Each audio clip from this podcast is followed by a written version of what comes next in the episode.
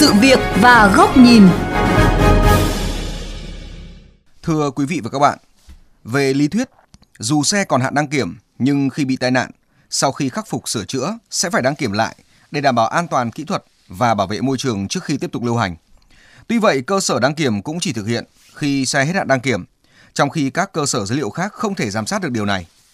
Giải pháp nào để phát hiện, giám sát và thực hiện đăng kiểm lại khi phương tiện bị tai nạn sau khi khắc phục sửa chữa? Ghi nhận của phóng viên VOV Giao thông trong chuyên mục Sự việc và góc nhìn ngày hôm nay.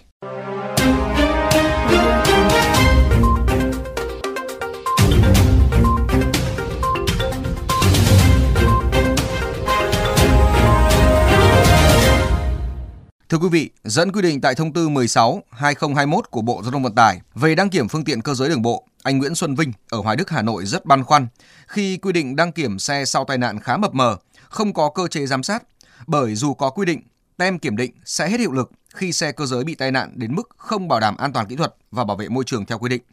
Song nếu chủ xe không tự giác đăng kiểm lại cũng rất khó kiểm soát. Có những cái xe tai nạn về nó chỉ ảnh hưởng đến phần thân vỏ không ảnh hưởng đến phần chassis xi mấy cả phần lái thì nó không ảnh hưởng lắm. Nhưng mà khi xe bị tai nạn nặng đến mức độ cắt khung thì theo đúng quy chế thì vẫn phải kiểm định xem có đạt được cái chuẩn hay không nhưng Việt Nam mình vẫn chưa có cái đấy từ thực tế công tác kiểm định phương tiện, ông Phan Văn Chính, Phó Giám đốc Trung tâm đăng kiểm 3301S cũng cho biết,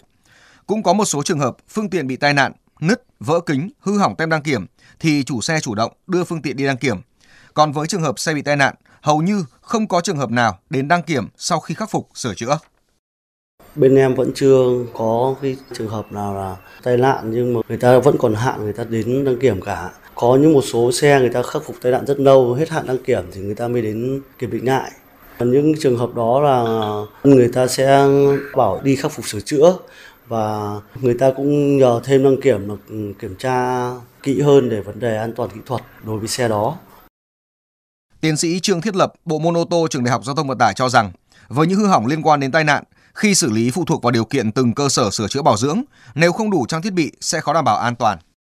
Trường hợp mà lớn thì cũng phải nghiên cứu, có thể là phải kiểm tra lại, ví dụ như là thay thế một số cái à, tổng thanh lớn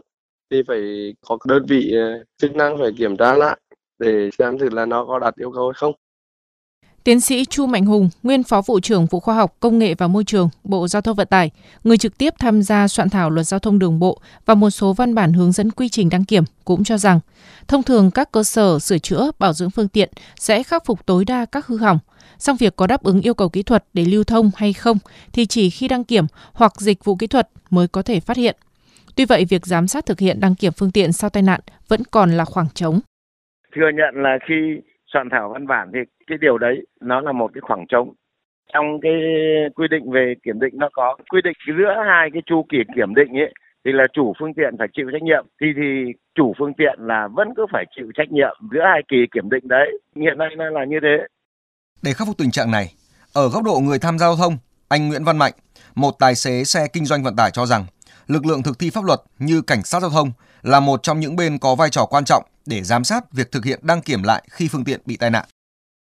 Có những xe vừa mới ra nhưng mà gây tai nạn, sau họ sửa chữa xong có khi không đủ đảm bảo an toàn, họ vẫn cứ vận hành ra đường và đấy là những cái nguy cơ lại gây lại tai nạn tiếp theo. Nên những cái xe sau tai nạn giải quyết ở cơ quan công an trước khi trả giấy tờ cho chủ xe thì phải yêu cầu đi đăng kiểm. Mặc dù thời hạn đăng kiểm chưa đến.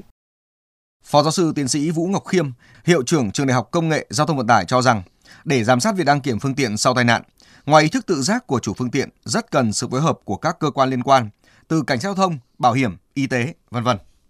Cái ý thức người dân là quan trọng nhất để thực thi pháp luật. Ví dụ như là ờ, bảo hiểm chẳng hạn, đánh giá ở cái mức độ nào thì sẽ phải đăng kiểm lại hoặc là giao thông chẳng hạn, có vụ tai nạn là phải báo cáo.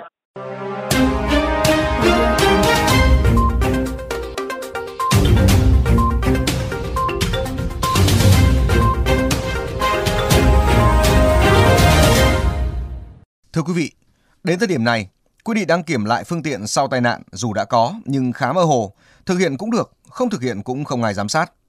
Tuy vậy, để đảm bảo an toàn cho phương tiện khi lưu thông, ngoài ý thức tự giác của chủ xe, rất cần sự liên kết dữ liệu từ các cơ quan quản lý, từ cảnh sát giao thông, bảo hiểm, vân vân để quy định được thực thi vì sự an toàn của cộng đồng chứ không phải đặt ra quy định cho có.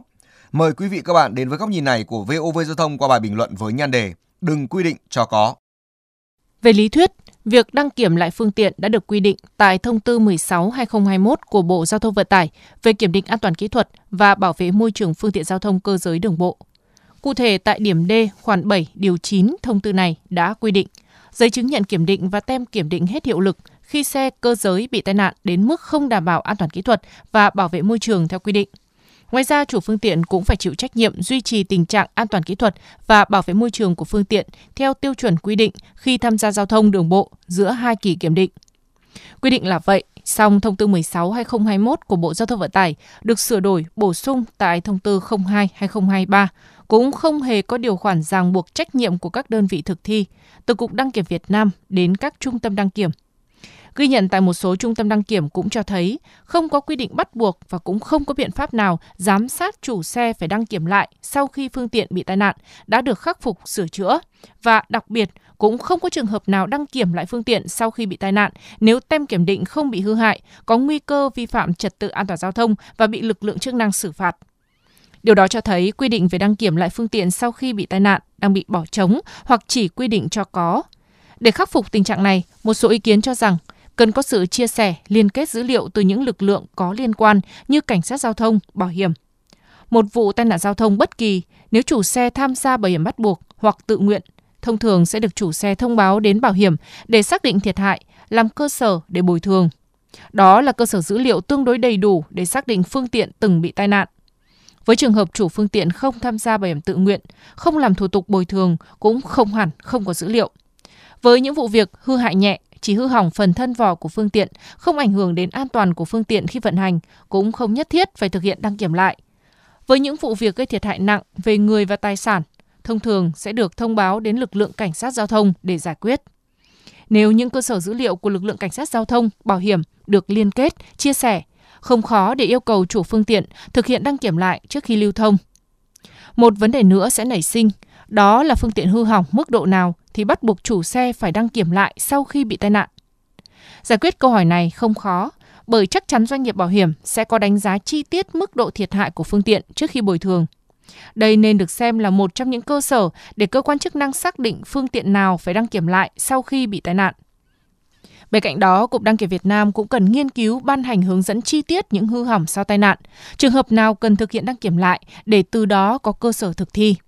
Dữ liệu phương tiện đăng kiểm lại cần được chia sẻ trên hệ thống liên thông, không chỉ các trung tâm đăng kiểm thực hiện mà còn để lực lượng chức năng cùng khai thác vì mục tiêu nâng cao hiệu quả quản lý. Ngoài ra, lực lượng cảnh sát giao thông cũng cần được coi là chốt chặn, chỉ trả lại giấy tờ khi phương tiện thực hiện kiểm định lại. Đây không phải là một rào cản hay một sự khó dễ cho chủ xe, doanh nghiệp, mà cần được xem là trách nhiệm với cộng đồng.